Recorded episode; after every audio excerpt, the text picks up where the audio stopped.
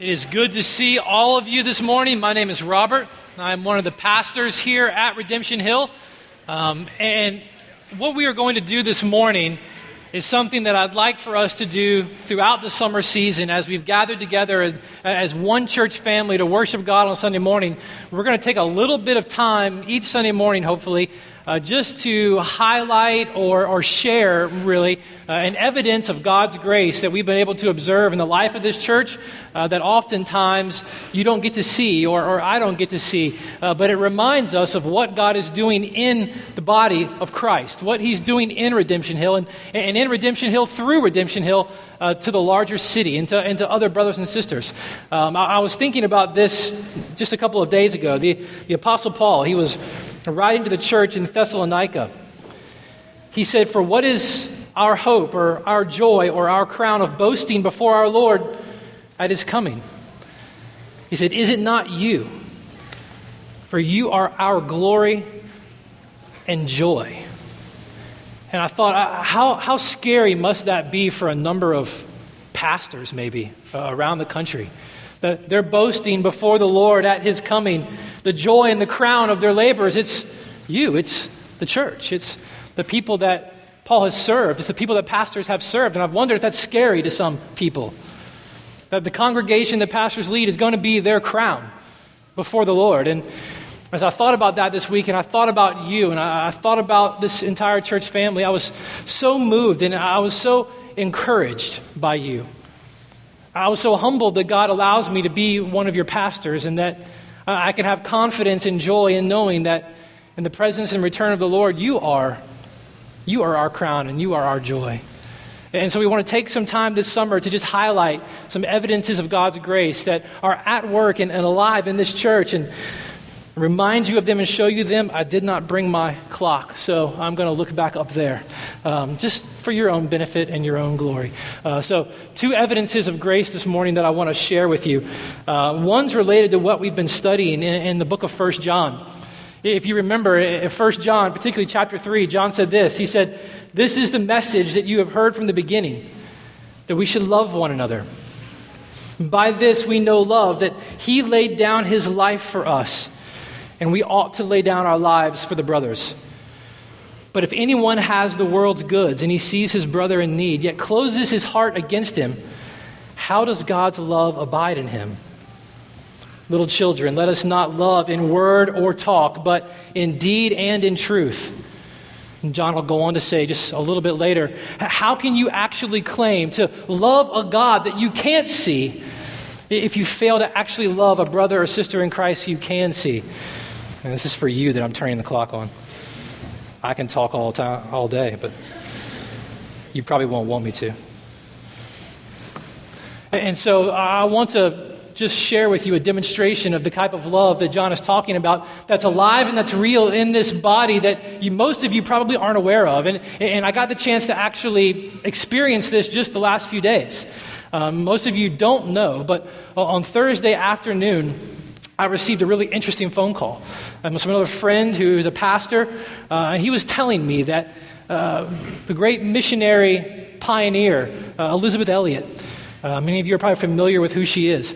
Uh, that she and her husband Lars um, and one of their caretakers, their Elisabeth's in her late 80s now, uh, one of their caretakers, Joy, were in a car wreck just outside of Richmond, and they had been transported to MCV.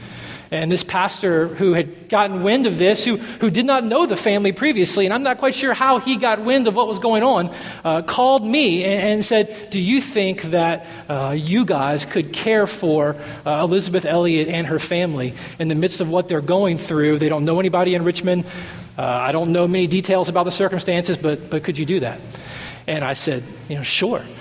And before I was able to actually contact uh, Elisabeth's daughter Val, who is here in town, who was able to come in to be with, the, to be with her mom, and uh, before I could contact her and find out details, I got on the phone and I started calling a handful of people in Redemption Hill. I started calling you. And I just said, you know, here, here's what I know. Would you make yourself available to serve this family uh, with whatever needs may come up? Uh, would you, would you do that? I can't tell you what they'll need. I can't tell you what we'll have to do, but would you be willing to do that? Every single person I called said, absolutely.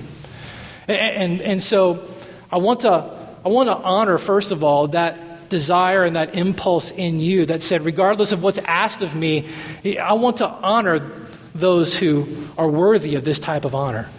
Uh, I, want, I want to show honor to those with whom honor, to whom honor is, is due. And for someone who's given their, their life to such sacrifice and service for the Lord, I'll be happy to do uh, whatever I can do. Uh, but I also want to recognize this, just for some of you who would say, well, sure. If you called me and then said, you know, do you think you could help out her and her family? I'd be happy to do it. Well, I, I told every single person I called, you probably wouldn't get to meet her. You, you won't actually get to meet her. So if there's anything in you that wants to do that simply because you want to get access to somebody, there, you don't get that chance, but can you serve? Would you be willing to do that? And every single person uh, said yes. And so this weekend, I just want you to know that uh, our church family, not just a person or two people, but a variety of people um, have helped serve Jesus and this family uh, so faithfully. Uh, you have loved this family through a very difficult time that's not yet done.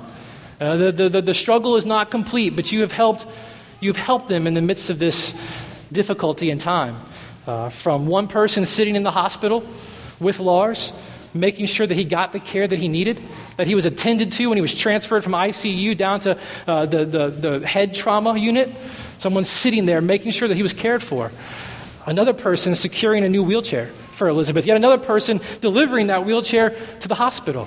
Yet another person washing clothes. Another person getting food. Uh, Another person now that is a part of this church family who is at the hospital with friends and family caring for Lars uh, as Elisabeth and her daughter Val and, and their caretaker Joy are going to have to return back to North Carolina today. Someone's there in the hospital with Lars, making sure he's getting cared for. You've done this um, with no recognition, no desire for glory, only love out of a pure heart. Love not only in words, like John talks about, but in deeds and in truth. And I actually highlight this not to make so much of the circumstance, but because I think it's often easy for us to talk about loving people and serving people practically and, talk about in a group like this raising money. Hey, here's a need, here's what we need to do. Can we give to it so that these people can be served and loved? But there was no money to be raised in this, there were parties to be missed. There was family time and, and different events to be missed. Uh, there were priorities to be reprioritized. And this is what you did uh, out of love towards Christ and love towards another brother and sister in Christ. And uh, I just personally, on behalf of them, want to say thank you.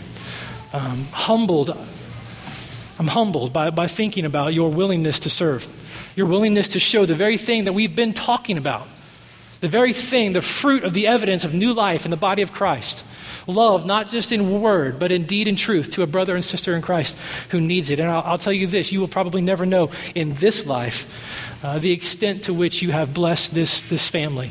Uh, but that's what loving and serving really is all about. Uh, and so that's one evidence of grace. If you wonder if what we're talking about is alive and real in this church family, if you wonder if every week we talk about this, especially in 1 John, and you wonder if it ever really happens, it does. It does you do give yourself, and I, I love you for it. Um, uh, so there's second evidence of grace I kind of want to bring up this morning as well. Um, the opportunity that we have to serve this family this weekend, uh, that's kind of unique. It doesn't happen all the time, uh, but there are very regular displays of, of love for Christ and love for one another that happen every single day, and in particular happen right here on Sunday morning when we gather together. I mean, every week when we come together as a church family, each one of us has the opportunity to love and to serve one another. Uh, every single one of us has, a, uh, has a chance to express our love for Christ, not only in words towards one another, but in deeds towards one another. And I think every single one of us should recognize that the posture that we have as we come together on Sunday morning is a posture of service. It's an opportunity to, to love one another and to serve one another. And we should be thinking, how can we do that? How can we come together on Sunday morning and serve one another? Whether it's as we've been talking about serving the Christ in our families by serving our kids, or whether it's creating an environment that's not only hospitable, but it's also possible for you to actually gather and hear the word taught and, and, see one another. All the different ways that you can serve one another are, are manifold here on Sunday morning.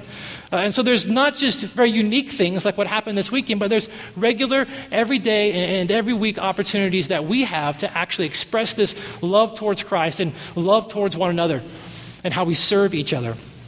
And for the last four years, um, John and Amanda Tobin have been doing just that. You didn't know I was probably going to say this, John, did you? John and Amanda Tobin uh, have been doing that, this very thing for the last four years. Uh, in fact, if you were to go to our website, where the majority of the pictures haven't been updated throughout the site for the last three years, you'll actually see a picture of John when we were meeting in the cafeteria in the back running the slides.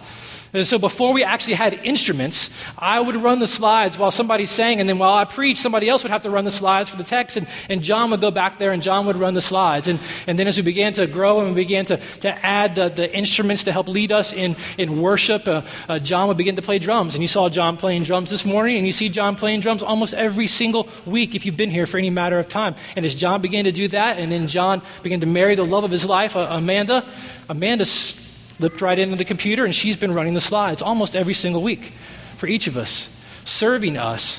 Uh, facilitating us and being able to, to make much of God as we sing by, by following along and then as we preach and having the text, but, but serving you in, in these ways. And they've done this without any desire for recognition, uh, without any desire for glory.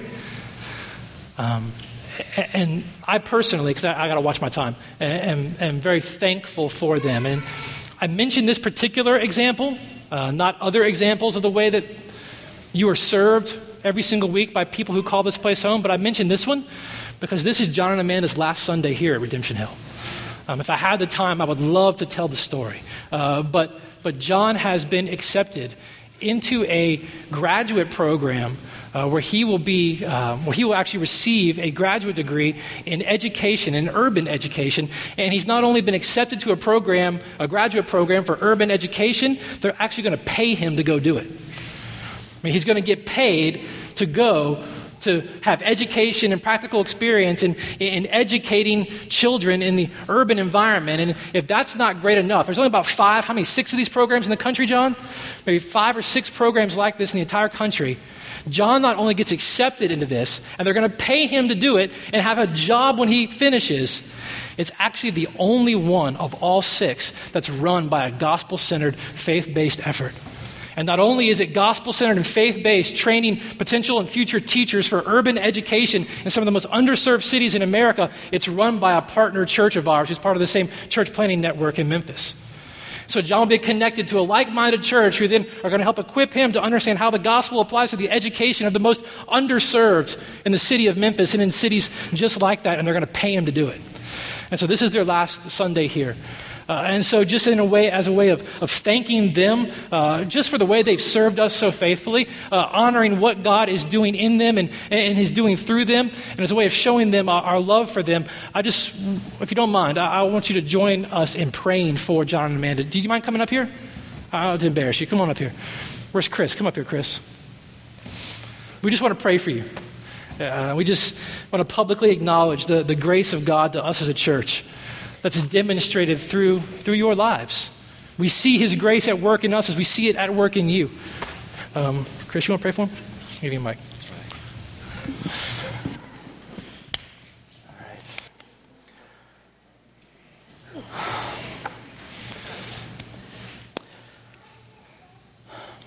Father, thank you for the blessing. God, John and Amanda, we're so grateful for them. I thank you for loaning them to Richmond and to Redemption Hill. God, they have, they have been instruments of your peace yeah. and evidences of your grace among us. God, we now send them, God, in that same calling that, that brought them to us. Mm-hmm. God, we now send them. God, we now sow them, we give them, we bless them, God, to the city of Memphis and the church there. God, thank you.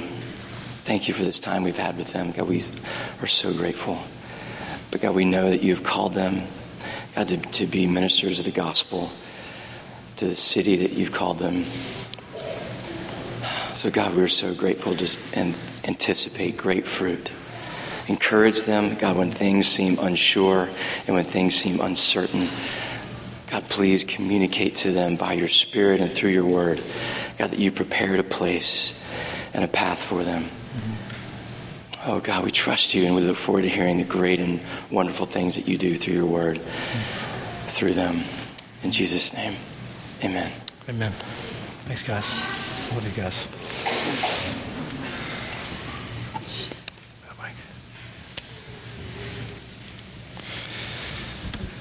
All right. We want to take some time uh, through the summer to highlight evidences of grace like this that are at work in you and through you. So um, I enjoy this. This isn't a distraction. This is just a reminder of why we do what we do uh, and the power and the mercy and the grace of a God that we love and, and that we serve and that loves us.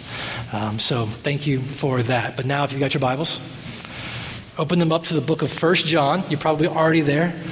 When's he going to get there? Come on, open it up. When's he going to get there? First John chapter 5. If you're a guest with us this morning, we'd like to preach through books of the Bible.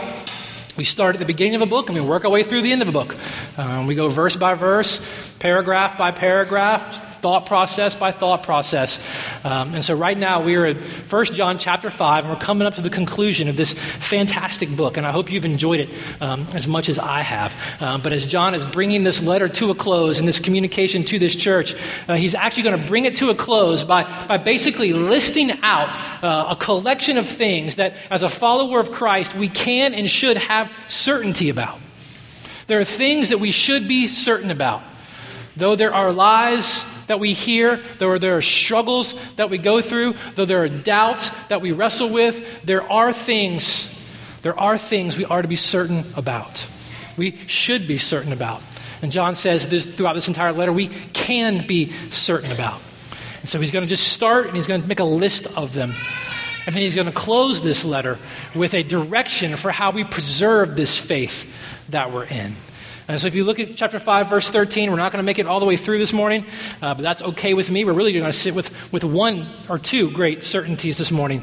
Uh, if you look at verse 13, this is where we ended last week. Uh, the fact that as a follower of Christ, you can and you should live with the certainty of eternal life. John says, I, I write these things.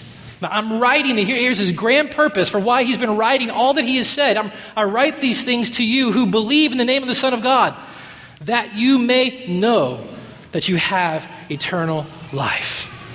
Everything that John has been writing, why he's been writing it, has served to undergird, this purpose certainty and confidence in the hearts of God's people. And now John is going to say that this certainty and this confidence that we've talked about through this entire time and we specified last week spills out it, it, it gives birth, it, it, spills out of us, it produces fruit in us. And, and what spills out and the fruit that's produced is evidence of one of the greatest privileges that we have as Christians. One of the greatest privileges that we have in the Christian life, and that's prayer. Confident, yet unpresumptuous prayer. Conversation with the creator of the universe, fellowship with the sovereign God. Uh, listen to this. Uh, I, I read this the other day and it just struck me. This is John Piper. It says, When you pause to consider that God is infinitely strong and can do all that he pleases, that he's infinitely righteous so that he only does what is right, that he's infinitely good so that everything he does is perfectly good and that he's infinitely wise so that he always knows perfectly what is right and what is good. And that he's infinitely loving so that in all of his strength and in all of his righteousness and goodness and wisdom, he raises the eternal joy of his loved ones as high as it can be raised. When, and I would say if, you pause to consider this, then the lavish invitations of this God to ask Him for good things with the promise that He will give them is unimaginably wonderful. Which means that one of the great short term tragedies in the church is how little inclination we have to pray. The greatest invitation in the world is extended to us, and incomprehensibly, we regularly turn away to other things. John says the confidence, the assurance that we have as followers of Christ, that we have indeed eternal life, spills out into a life of com- confident yet unpresumptuous prayer with that God who has rescued us from ourselves. Let's just read the text real quick and then we'll, I'll tell you what we're going to do. Chapter 5, we'll, we'll start at verse 14. This is the confidence that we have toward him that if we ask anything according to his will, he hears us. And if we know that he hears us in whatever we ask, we know that we have the requests that we've asked of him. If anyone sees his brother committing a sin not leading to death, he shall ask, and God will give him life to those who commit sins that do not lead to death. There is sin that leads to death, and I do not say that one should pray for that. All wrongdoing is sin, but there is sin that does not lead to death. This text in particular is not aimed at directly dealing with or, or unpacking our variety of excuses for why we don't pray. He's not directly aiming at the, the fact that many times we feel that God is indifferent to our prayers. I mean, what does He have to think about what we have to actually say? Or that He's impersonal? Or the struggles that we feel like He's distant, He doesn't really want to hear. This text really isn't dealing directly with the fact that many times we wrestle with not knowing what to say. What should we pray for? It's not directly dealing with what I know many of us wrestle with and the fact that we know we should pray. We know it's a great privilege that God has given us. We know we should be confident and yet not presumptuous in it, but we just don't want to. I mean, there's a million reasons for why John Piper's description of our prayer life is true.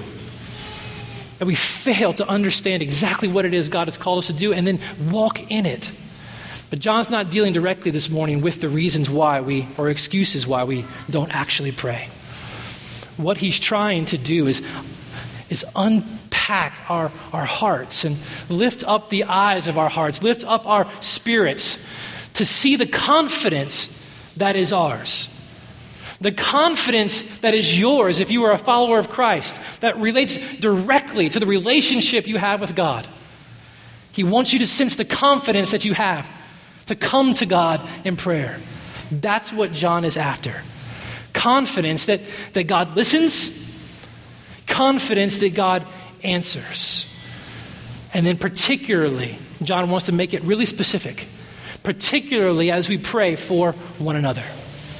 And so, as we get started with what little time we have left, I just want you to know this this text is not exhaustive about prayer. This is not an exhaustive text on the nature of prayer and the manner of prayer and the method of prayer. You're not going to hear anything in this text about thanking God for anything or, or, or, or, making much out of your heart for God's attributes and His character and His nature. Not, not worship in that sense. This isn't exhaustive. John's after just lifting your eyes to the confidence that should be and is yours in prayer. Confidence that God listens, confidence that God answers, and in particular, confidence in prayer for one another. And so, as we start, let me pray for us. And then we're going to go rather quickly through this text. We're going to stay at a rather 30,000 foot level. I want you to see the things that we're to have confidence in, but rather than talking about prayer a whole lot and, and just talking about those things, I want us to then actually look at what it looks like in the scriptures. How do we pray for one another from the scriptures? So that's what we're going to try to do in the time that I've got left. So let me pray for us and we'll get going. God, I pray that just in this time you would use your word to cultivate in us, uh, in our hearts, in our souls, an increased desire, an increased inclination in us to pray, to just talk to you, to have confidence in our conversation with you. Uh, God, I pray that as your people, we would desire to, to talk with you and to know you that way. And I pray that we could do that with a confidence that comes from your word. And I pray that we would do that with a, a confidence knowing that you delight in our conversation with you, that you listen to us, you want to hear us, you want to listen to us. Lord, and we can have confidence that you not only want to listen, but that you do listen and that you do answer. Lord, and I ask that you would do this by your Spirit, and that you would not only cultivate that, but cultivate a desire in us to know, to know what pleases you, to know what delights you. And this, Lord, we ask for your glory and ultimately then our joy. Amen. All right, verse 14. Here's what John says He says, This is the confidence that we have toward him. So there should be a confidence that marks your relationship with God. A big picture. Let's go 50,000 feet. We're, we're flying way up in the clouds right here. There should be a confidence that marks your relationship with God. Your relationship with God is not to be characterized by timidity or, or fear, but rather freedom. I mean, what John is, is talking about here is a, a boldness and a confidence and a, and a freedom that is to be yours, that is to mark you as a, as a child of God. Eh, the overwhelming thrust of what John is trying to say is that we should live in and we should have this type of confidence. And this confidence and this assurance is ours through faith in the person and work of Christ. And this confidence is rooted squarely in the person and work of Christ and the grace that has come to us from God. It has nothing to do with our worth in and of ourselves. It has nothing to do with how well you speak, how eloquent you are, how many verses you memorized, how many things you've done for other people throughout the week. Your confidence is not based on that. John's entire argument for this last half of this letter has been that your confidence before God comes solely from your faith in the person and work of Jesus. So the confidence that is to mark you in particular in prayer is rooted groundly and solely in the person and work of Jesus. Your life should be marked by a confidence. Now, in particular, what is it John wants us to recognize and, and lift our eyes up to see that we're to have confidence in? One, that you can talk with God freely. As a follower of Christ, you should be confident that you can talk with God freely. Look what he says. This is the confidence that we have toward Him, talking towards God. Here's the confidence, here's the boldness, here's the freedom that we have towards Him that if we ask, He's assuming that we're talking to God, we're relating to God, we're asking of God, we're communicating with God, we're in fellowship with God, and there's a freedom and a confidence that's to mark that. Do you know that you can talk to God freely? Do you know that? Eh, have you ever experienced that? Or do you feel like you have to come to God with a particular set of things and a, a, particular rhythm to the way you speak, or a particular function or, or a form to which you come to Him? No, He wants you to come to Him freely. I mean, listen to what the writer of, of Hebrews says. Since we have a great high priest who has passed through the heavens, Jesus, the Son of God, let us hold fast to our confession. For we do not have a high priest who is unable to sympathize with our weaknesses, but one who in every respect has been tempted as we are, yet without sin.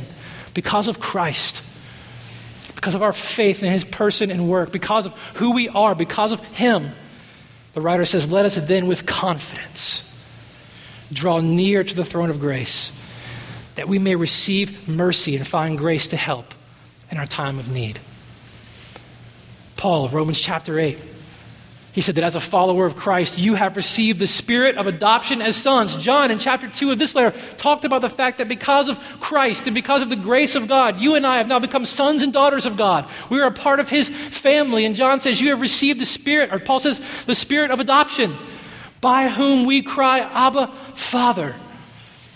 And the Spirit bears witness with our spirit that we are children of God, and if children, then heirs, and heirs of God and fellow heirs with Christ because of who you are, due to the grace of God alone, rooted squarely in the person and work of Christ, you can have confidence that you can come to God and speak with Him freely.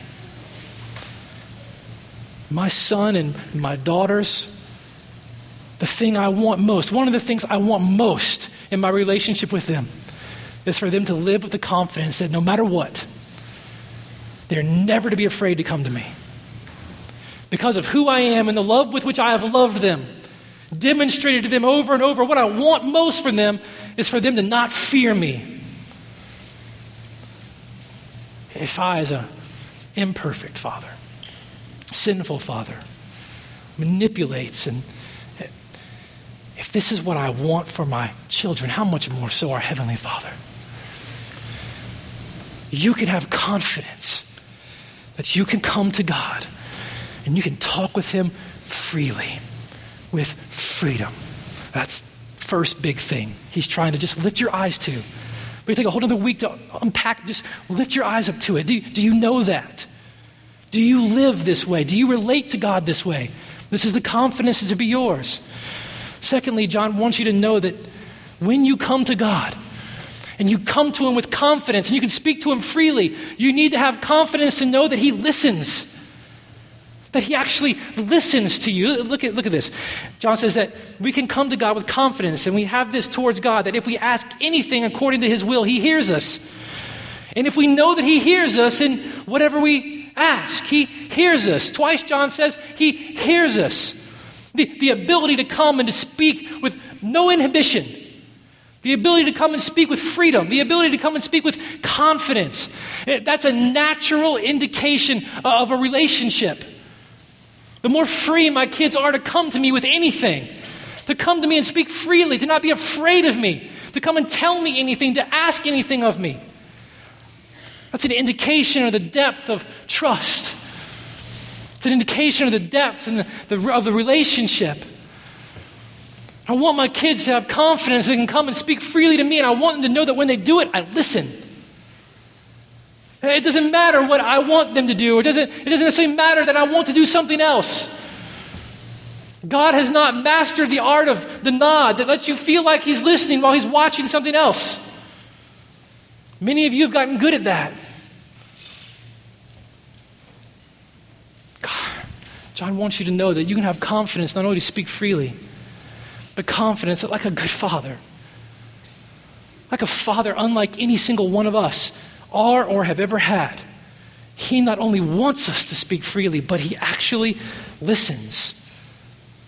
I want to listen. I want to listen so desperately because I love my kids. I want them to know they can talk to me, but I know how often I don't. God's never like that. He's never like that. You never bother him. You're never a burden to him. He's never wishing you would just speed up.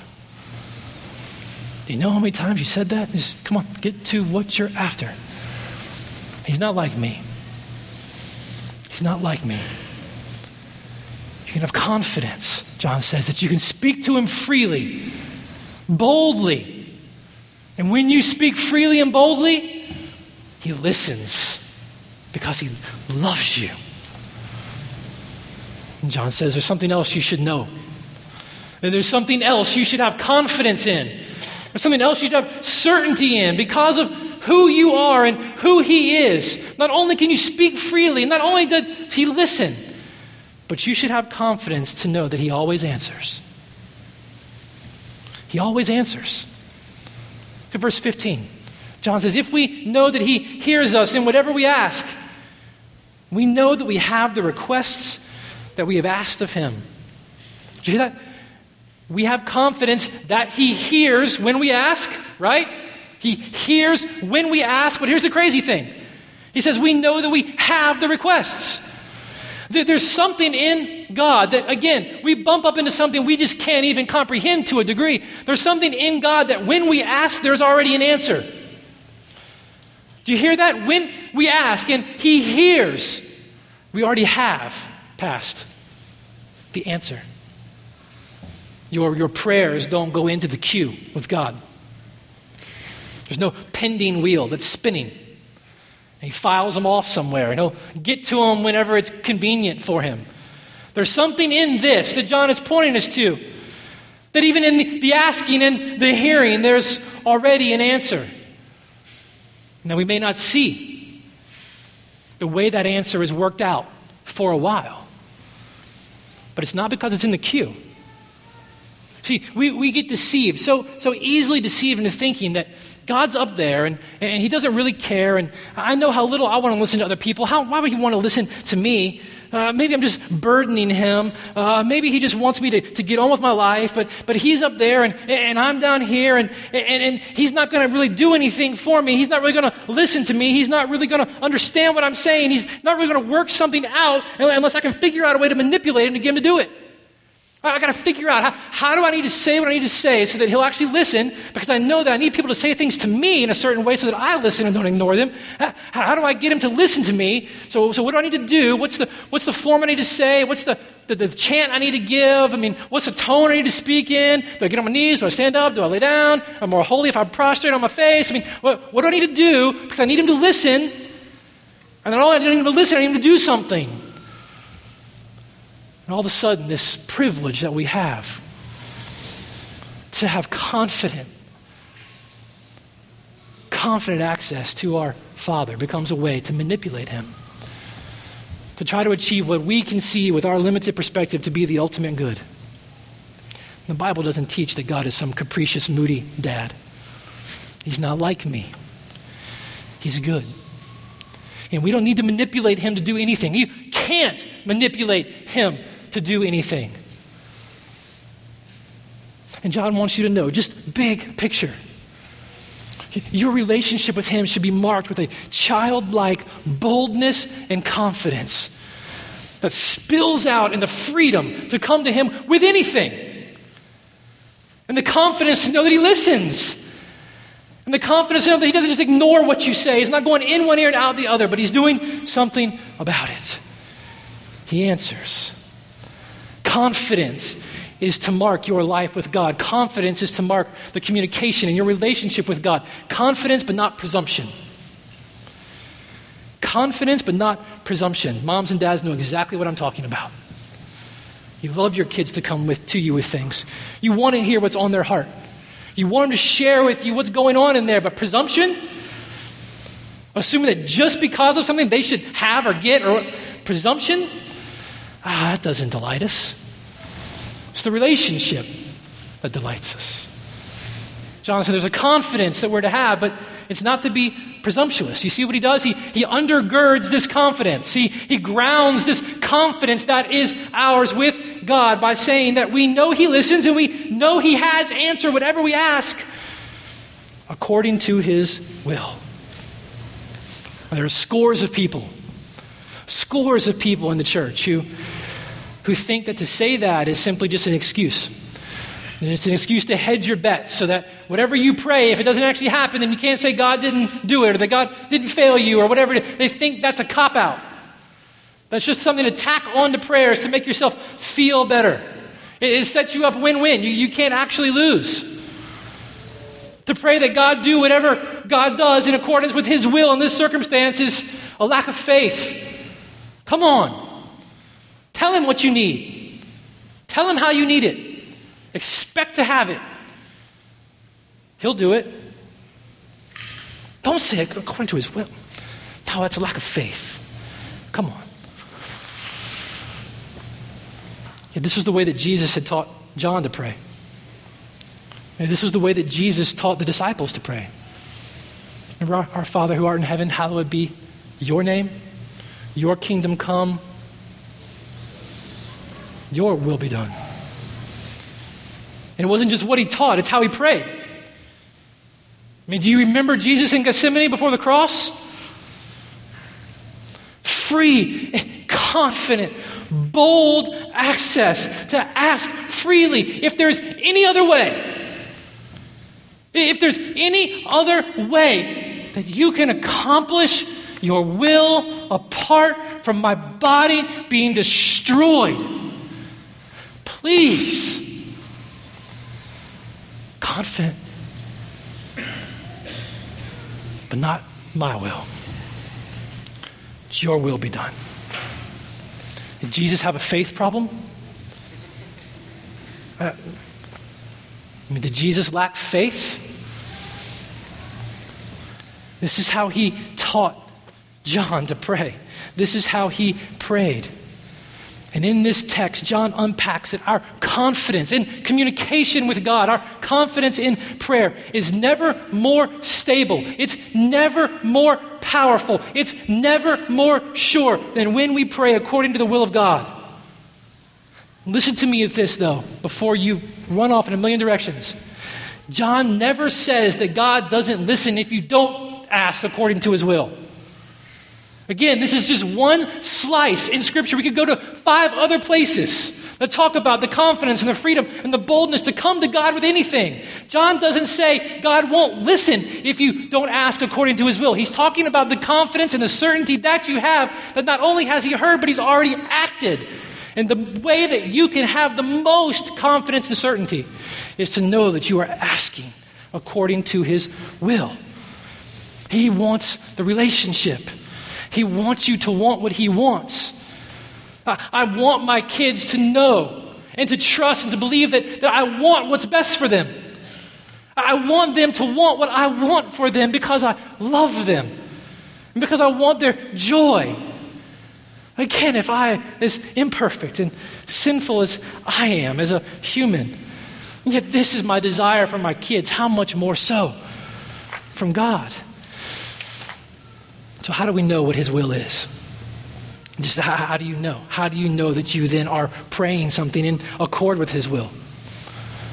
Well, one, just simple. We're not going to take a whole lot of time with this. It's a whole other series in and of itself. One, simply, it, it comes from a relationship with Him and a desire to actually know what pleases Him.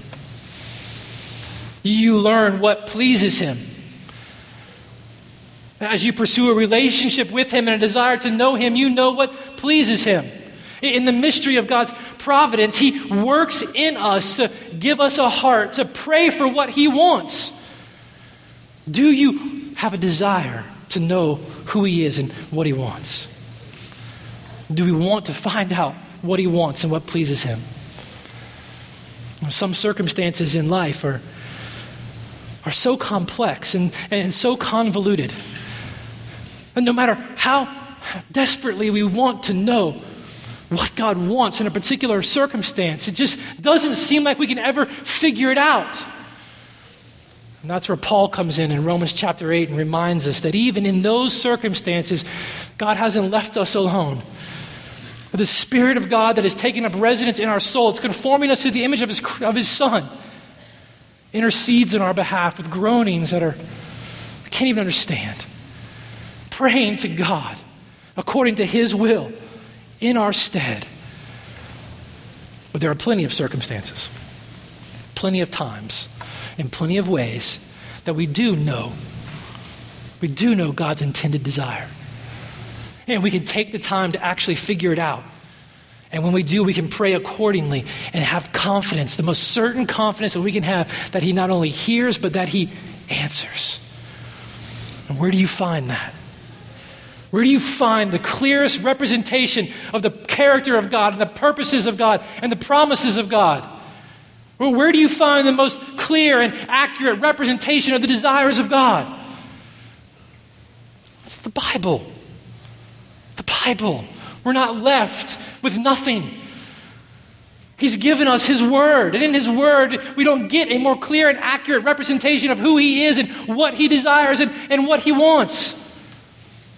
The problem is, we tend to take this thought about the will of God and narrow it down and say, what's the will of God in this job and in, for me in this person and, and me in this circumstance? And those aren't trivial things. God cares about every single one of those things. And I'm not trying to trivialize it, but we miss the forest for the trees. God's been really clear about what He wants. He's been really clear about what His will is for you right here, right now. You to give you an example? Here, just an example. 1 Thessalonians 4 3. Paul says, This is the will of God. How, is that clear? This is the will of God. Your sanctification. So here's God's will for you right now in the circumstance that you're in, in this life, in this city, in this day. Your sanctification. Your growth and conformity into the character of His Son. That's His will. You don't need to look for it. How is your soul being cultivated into the conformity of Christ in the middle of whatever it is that's in your mind that you want to know the answer to? That's his will is that you become like his son. I'll give you another one. First Thessalonians, you don't have to go anywhere else. Chapter 5. Paul says this We ask you, brothers, here you go, you ready? To respect those who labor among you and are over you in the Lord and admonish you, to esteem them very highly in love because of their work. I didn't put that in there because I'm up here. That's just where it is. You know? But he said, Be at peace amongst yourselves. We urge you, admonish the idle, encourage the faint hearted, help the weak, be patient with all. See that no one repays anyone evil for evil, but always seek to do good to one another and to everyone. Rejoice always, pray without ceasing, give thanks in all circumstances, for this is the will of God in Christ Jesus, Paul says, for you. I, I can't get more clear than that. Just, just one, that's one, that's one book. There's a whole Bible. We, we, we, can, we know the will of God when we go to the most accurate representation and description of the person and character and work and desires and purposes of God, His Bible. So when you pray, you can never be more confident that He hears and that He answers than when you pray along with what He's revealed in His Word. And then John gives us a very particular instance of prayer. Look at verse 16. John says, If anyone sees his brother committing a sin not leading to death, he shall ask, and God will give him life. To those who commit sins that do not lead to death, there is a sin that leads to death. I do not say that one should pray for that. For all wrongdoing is sin. But there is a sin that does not lead to death. How many of you who are followers of Christ know that other Christians sin? How many of you know that you sin? John says that your first impulse when you recognize sin at work in the life of another brother and sister in Christ is what? It's not gossip. It's not making sure that five other people know what's going on. It's not even physical violence, though times you may be inclined that way. The first impulse of someone with the life of God at work in them, when they recognize sin at work in the life of another brother and sister in the church, should be prayer. It should be to talk to God, the giver of life. John says the, the way to deal with prayer in the church is to actually pray. I mean, to deal with sin in the church is to actually pray. To ask God, to deal with God about this. And you can be certain that He'll hear. So let me give you just a very practical example. You recognize sin in the life of a brother or sister. It's not going to be hard for you to do, right? You give you two seconds. Think of something. All right, you've already got somebody else in your mind that's dealing with sin. The will of God for you. You want to know God's will for you in this? It's to pray. This is God's will for you to pray. To, to pray for them. If that's not what you desire to do, then you can deal with God in repentance. But you can pray, God, show, show them the truth of, of who they are and what they're believing. You can go back to 1 John. God, God, help them to walk in the light, to agree with you about this. Or compel their souls to confess this sin to you and to receive the forgiveness that only comes from your Son that you've promised for those who believe you. You can have certainty that God listens, certainty that God answers before we end, because I know this is a really strange verse to end on, and we'll, we'll come back and get more particular because I, I took up a lot of time in the front. Let me just deflate the panic that has come across at least a dozen faces as I look out here regarding the sin that leads to death. I mean, there's like a dozen faces that have gone white when I read verses 16 and verses 17. If you come from a Catholic background, these are the two verses that the Church of Rome has used to build the doctrines of mortal and venial sins on. I mean, this, is where it comes from. But I don't have time to unpack why they're wrong, why, why that's not what John is talking about. Uh, many people, many great scholars have debated is this what, what was talked about about the blasphemy against the Holy Spirit? Was this sin that leads to death? What was talked about in the rest of Scripture about the sin that's blaspheming of the Holy Spirit? I don't think that's what, what John is talking about. And so, just to kind of deflate your panic, I actually think that if you just read these verses in the context of the message, in the context of the chapter, I think John is talking about the sin that has taken hold and is at root in someone who has become bitter and resistant to the truth of God by the person and work of Jesus. John just taught, and we just spent two weeks looking at it, and he just spoke about the confidence that is to be ours regarding eternal life. And that confidence is built on faith in the person and work of Jesus. That Jesus is the source, the bedrock for eternal life. So, what I think when John talks about the sin that leads to death, he's, he's talking about someone who refuses to find life, who refuses to find forgiveness, who refuses to find redemption in Jesus as the only true source, as the only true means of cleansing. And so, if this sin, over and against other sins, leads to death, it has to be a willful rejection of the truth of God about Jesus, who is the source of life. This is what he's talking about. It leads to death because by nature it rejects the only means to life. That's what this is. And so if you dread having committed this sin, let me just deflate your panic. Your worry about having committed the sin is probably good evidence you haven't done it. All right? Yeah, we don't have more time to go. in. It's probably good evidence that this is not characterizing you.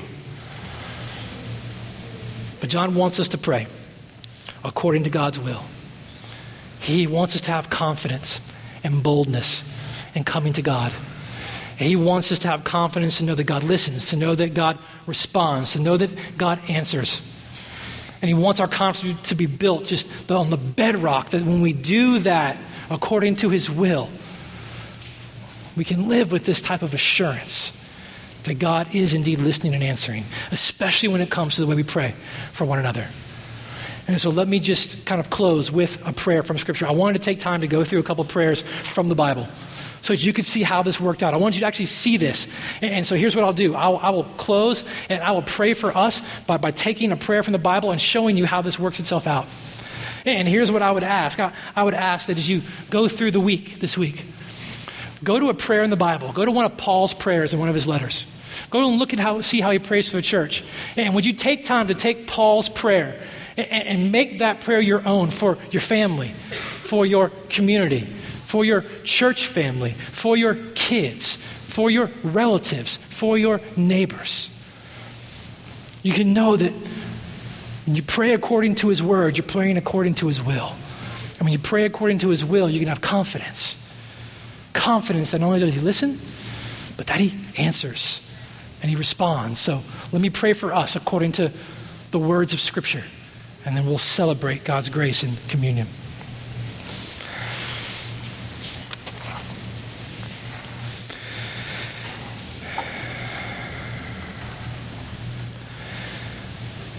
Father, even as a pastor here, I can say with Paul that I do not cease to give thanks.